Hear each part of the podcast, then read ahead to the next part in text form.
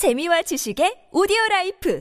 팟빵 안녕하세요. 군사 돋보기입니다. F-16 전투기 같은 물건은 아니지만 드디어 오랜 지연 끝에 우크라이나에 17기의 미그-29 전투기가 지원되기로 결정되었습니다. 폴란드가 4개의 미그-29 전투기를 우크라이나 공군에 지원하기로 결정했으며 슬로바키아에서도 13개 미그-29 전투기를 지원하기로 했는데요. 1년간 전쟁을 지속하면서 여러 가지 이유로 우크라이나 공군 전술기들의 가동률도 매우 낮아진 상황인데 이를 메울 수 있는 실질적인 조치들이 취해진 것입니다. 슬로바키아가 지원하는 13개 미그-29 전투기들 중 쓸만한 것은 10기 정도지만 나머지 나머지 세 개 전투기도 부품을 공급해 다른 전투기들의 가동률을 끌어올려 줄 수 있는 것으로 파악되는데요. 현재까지 우크라이나 공군의 전술기들 중에서도 전투 손실 및 비전투 손실이 가장 심각한 것은 제공 전투기인 미그-19 전투기와 소-27 전투기였는데 바로 이 미그-19 전투기들이 지원되었기에 앞으로 전장에서 우크라이나 공군의 일일 평균 서티량도 증가해 화력 지원으로 러시아군을 막아내는데 도움을 줄 수 있을 것으로 기대됩니다. 슬로바키아의 경우 전투기 외에도 2K-12 지대공 미사일 또한 지원하기로 했기에 방공망의 전투의 강화 또한 이뤄질 수 있겠는데요. 이 전투기들은 아쉽게도 서방제 전투기들은 아니지만 특별히 우크라이나 공군에서 운용될 경우 기대되는 이유가 있으며 러시아군의 전술기와 공중전을 수행해도 밀리지 않을 우수한 전력들로 평가되고 있습니다. 그 이유가 무엇인지 알아보겠습니다. 전문가는 아니지만 해당 분야의 정보를 조사 정리했습니다. 본의 아니게 틀린 부분이 있을 수 있다는 점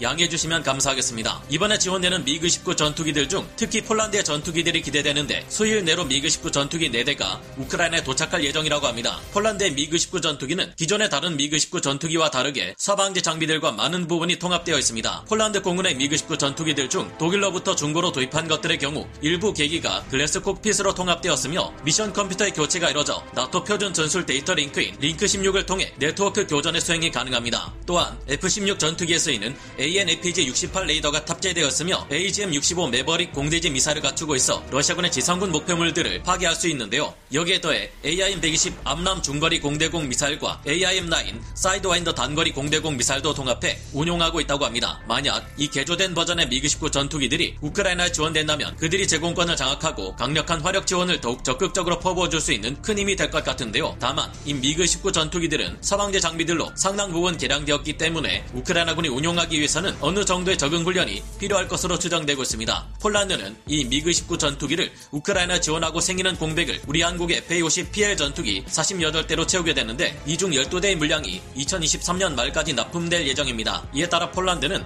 우크라이나에 4대 미그29 전투기를 지원한 이후에도 전투기 지원을 계속할 것이고 관계자들은 결국 폴란드가 현재 보유하고 있는 미그19 전투기 29대 전부를 우크라이나 지원하게 될 것이 분명하다고 보고 있는데요. 슬로바키아의 경우 미그19 전투기 13대를 우크라이나 지원하면서 발생하는 전력 공백을 미국으로부터 도입하는 4.5세대 전투기 F-16V로 채우게 될 예정입니다. 슬로바키아의 미그19 전투기 또한 폴란드처럼 피아 식별 장치 IFF는 전투나 통신 장비 등을 서방제 나토 표준 장비로 개량했는데요. 그래서 이것들을 우크라이나군이 운용하기 위한 훈련 또한 필요할 것으로 전망되고 있습니다. 그러나 이들 모두 서방제 전투기를 운용하는 데 걸리는 시간보다는 훨씬 빨리 전력화하는 것이 가능할 것이라는데요. 이번에 결정된 전투기 지원이 서방제 전투기 지원 형태는 아니라는 점이 못내 아쉽기는 합니다. 폴란드와 슬로바키아가 미그 19 전투기를 지원한다는 결정을 내렸음에도 미국은 이것이 폴란드의 주권적 결정이며 이것이 F-16 전투기에 관련된 우리의 계산법을 바꾸지는 않는다며 F-16 전투기의 우크라이나 지원은 아직 어렵다는 입장을 밝혔는데요. 제이크 설리번 미 백악관 국가안보보좌관은 지난 2월 우크라이나는 지금 러시아가 점령한 영토를 되찾을 수 있도록 전차와 보병 전투 차량, 장갑차, 포병, 방공 시스템 등이 필요하다. F-16은 나중의 문제라며 선을 그었습니다. 그러나 전황이 급변할 경우 미국에서도 F-16 전투기 지원을 긍정적으로 검토할 수 있을 것이라 것이라는 관측이 나오고 있는데요. 이번 전투기 지원은 서방대 전투기 지원이 아니라는 점에서 다소 아쉽기는 하지만 1년 내내 말만 무성하고 부품을 제공하는 것 외에 완성된 전투기 지원이 이뤄진 적 없었던 우크라이나에 대한 첫 공식 전투기 지원이라는 점에서 큰 의미를 가집니다. 현재 미국은 F-16 지원을 거부하고 있지만 덴마크가 자국 공군의 F-16 전투기를 우크라이나 지원하는 것을 검토 중이며 네덜란드 또한 자국의 F-16AM, BM 전투기를 지원하기 위해 검토 중인데 첫 전투기 지원이 이뤄진 만큼 이들의 원조에도 영향을 줄 가능성이 있을 것으로 예상 예상되고 있습니다. 현재 우크라이나군이 러시아군을 제압하는 데 있어 유일하게 우려스러운 사항이 탄약이 부족하다는 것인데 폴란드와 슬로바키아의 전투기 지원 이후로 다른 국가들의 전투기 지원 또한 이어져 우크라이나 공군이 대규모 화력 지원을 통해 지상군의 탄약 부족 문제를 해결해 줄 수 있으면 좋겠다는 생각을 가져봅니다. 오늘 군사 돋보기 여기서 마치고요. 다음 시간에 다시 돌아오겠습니다. 감사합니다. 영상을 재밌게 보셨다면 구독, 좋아요,